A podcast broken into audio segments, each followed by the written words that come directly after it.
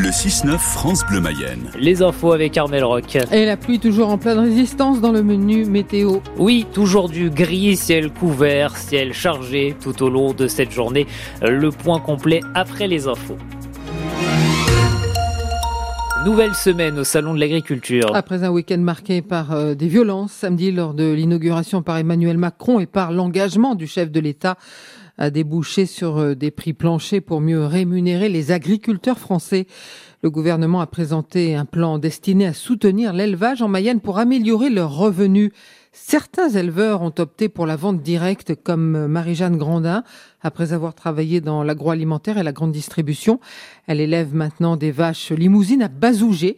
L'agricultrice mayonnaise voulait avant tout recréer du lien avec les consommateurs. On explique aussi comment ça se passe, que c'est pas une, simplement un morceau de viande dans une barquette et les gens sont ravis. Et euh, ils viennent déambuler euh, sur l'exploitation, euh, voir les animaux, voir l'évolution, la période des villages ou la période de la mise à l'herbe, voir les taureaux. Moi, je suis ravie de voir des petits garçons, des petites filles qui nous font voir, mais c'est quoi derrière le tracteur? Ah, bah, j'ai dit, je vais t'expliquer ce que c'est. Est-ce que maman, elle a un thermomix dans la maison ou un robot de cuisine?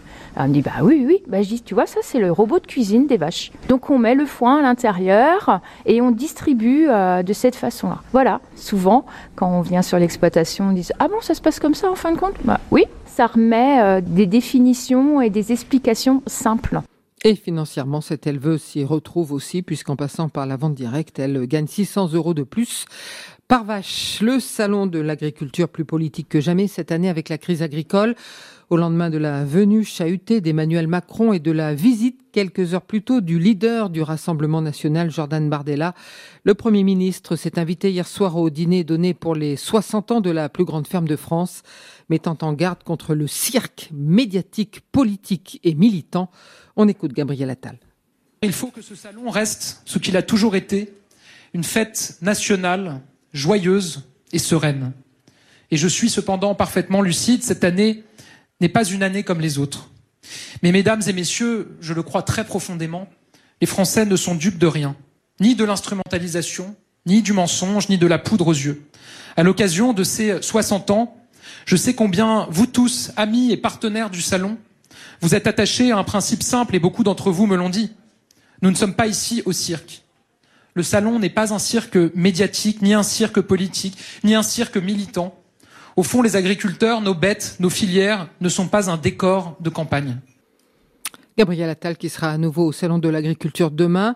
Et aujourd'hui, l'actualité agricole, elle passe aussi par Bruxelles où sous la pression de centaines de tracteurs défilant dans la capitale belge, les ministres de l'agriculture des 27 discutent de propositions pour simplifier et assouplir la PAC. Enfin, en pleine crise agricole, l'eurodéputée mayonnaise Valérie Ayé doit être désignée tête de liste de la majorité présidentielle aux élections européennes.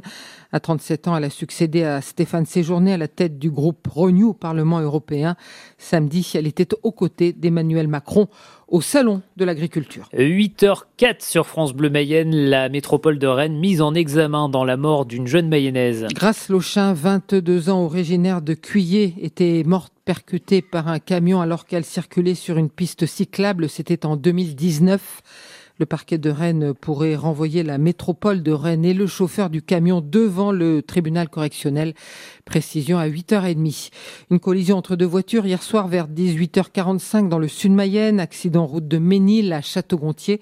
Une femme de 34 ans et un homme de 40 ans ont été légèrement blessés. C'est une tradition du début d'année. Près de 200 participants hier au repas des aînés de Château-Gontier et Bazouge. Un moment convivial ce dimanche à l'espace Saint-Fiacre autour du thème des Jeux Olympiques à cinq mois pile de l'ouverture des JO à Paris le 26 juillet. Alors si beaucoup ne suivent le sport que de loin, ces seniors sont quand même fiers que ça se passe en France et encore plus fiers de voir la flamme olympique chez eux à Château-Gontier. Ça va mettre la France euh, à l'honneur. Oui, on se sent concerné quand même, parce que c'est chez nous cette année. Eh ben, c'est un événement quand même, quoi. Hein. Ça coûte très cher peut-être, mais tant pis, quoi. Hein. On espère que tout va bien se passer. Ne serait-ce que pour l'honneur de la France, quand même, les Jeux, les JO, on les a pas souvent. Hein. Il y a la flamme olympique qui passe le 29 mai ici. Pourquoi pas euh, aller voir aussi, parce que c'est pas un événement qui se reproduira, euh, c'est l'occasion, quoi. On ira peut-être la voir. Bah, on est Château-Gontier, donc on voudrait bien aller la voir quand même. C'est une honneur pour Château-Gontier. hein. Vous allez être euh, dans la rue pour regarder? Bien sûr. Pour réunir du monde, c'est parfait. Euh, malheureusement, euh, dans le contexte actuel, qu'est-ce que ça va donner? On espère que tout se passe bien, surtout ça. Et puis que les meilleurs gagnent. Voilà, et la France en premier.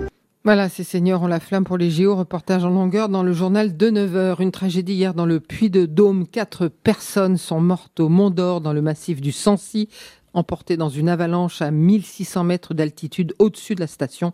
Ça s'est passé en début d'après-midi. Parmi les quatre victimes, il y a le guide qui conduisait le groupe. Le Stade Lavallois, troisième au classement de la Ligue 2 après sa belle victoire contre Concarneau samedi, 3 buts à 1. Ce soir, dernier match de cette 26e journée. Caen accueille Angers. C'est à 20h45. Et juste avant, dans 100% Stade Lavallois, nous recevrons le défenseur central Johan Tavares, toujours blessé au mollet. Rendez-vous juste après le journal de 18h. Trois jours après la victoire face à Milan, le Stade Rennais a rapporté un point du Parc des Princes. Match nul, un partout hier face au leader parisien. Rennes toujours septième de Ligue 1 à trois points de la cinquième place occupée par Lille. Enfin, victoire mayonnaise à Vincennes hier. Hussard du Landré, le trotteur entraîné par Benoît Robin, remporte le prix de Paris en battant le record de la course hippique. Il devient le premier cheval de course à passer sous la barre des 1-12 sur cette distance, 4150 mètres. On va en reparler, j'imagine, Benoît, avec euh, Hervé Fortin qui Oui. arrive.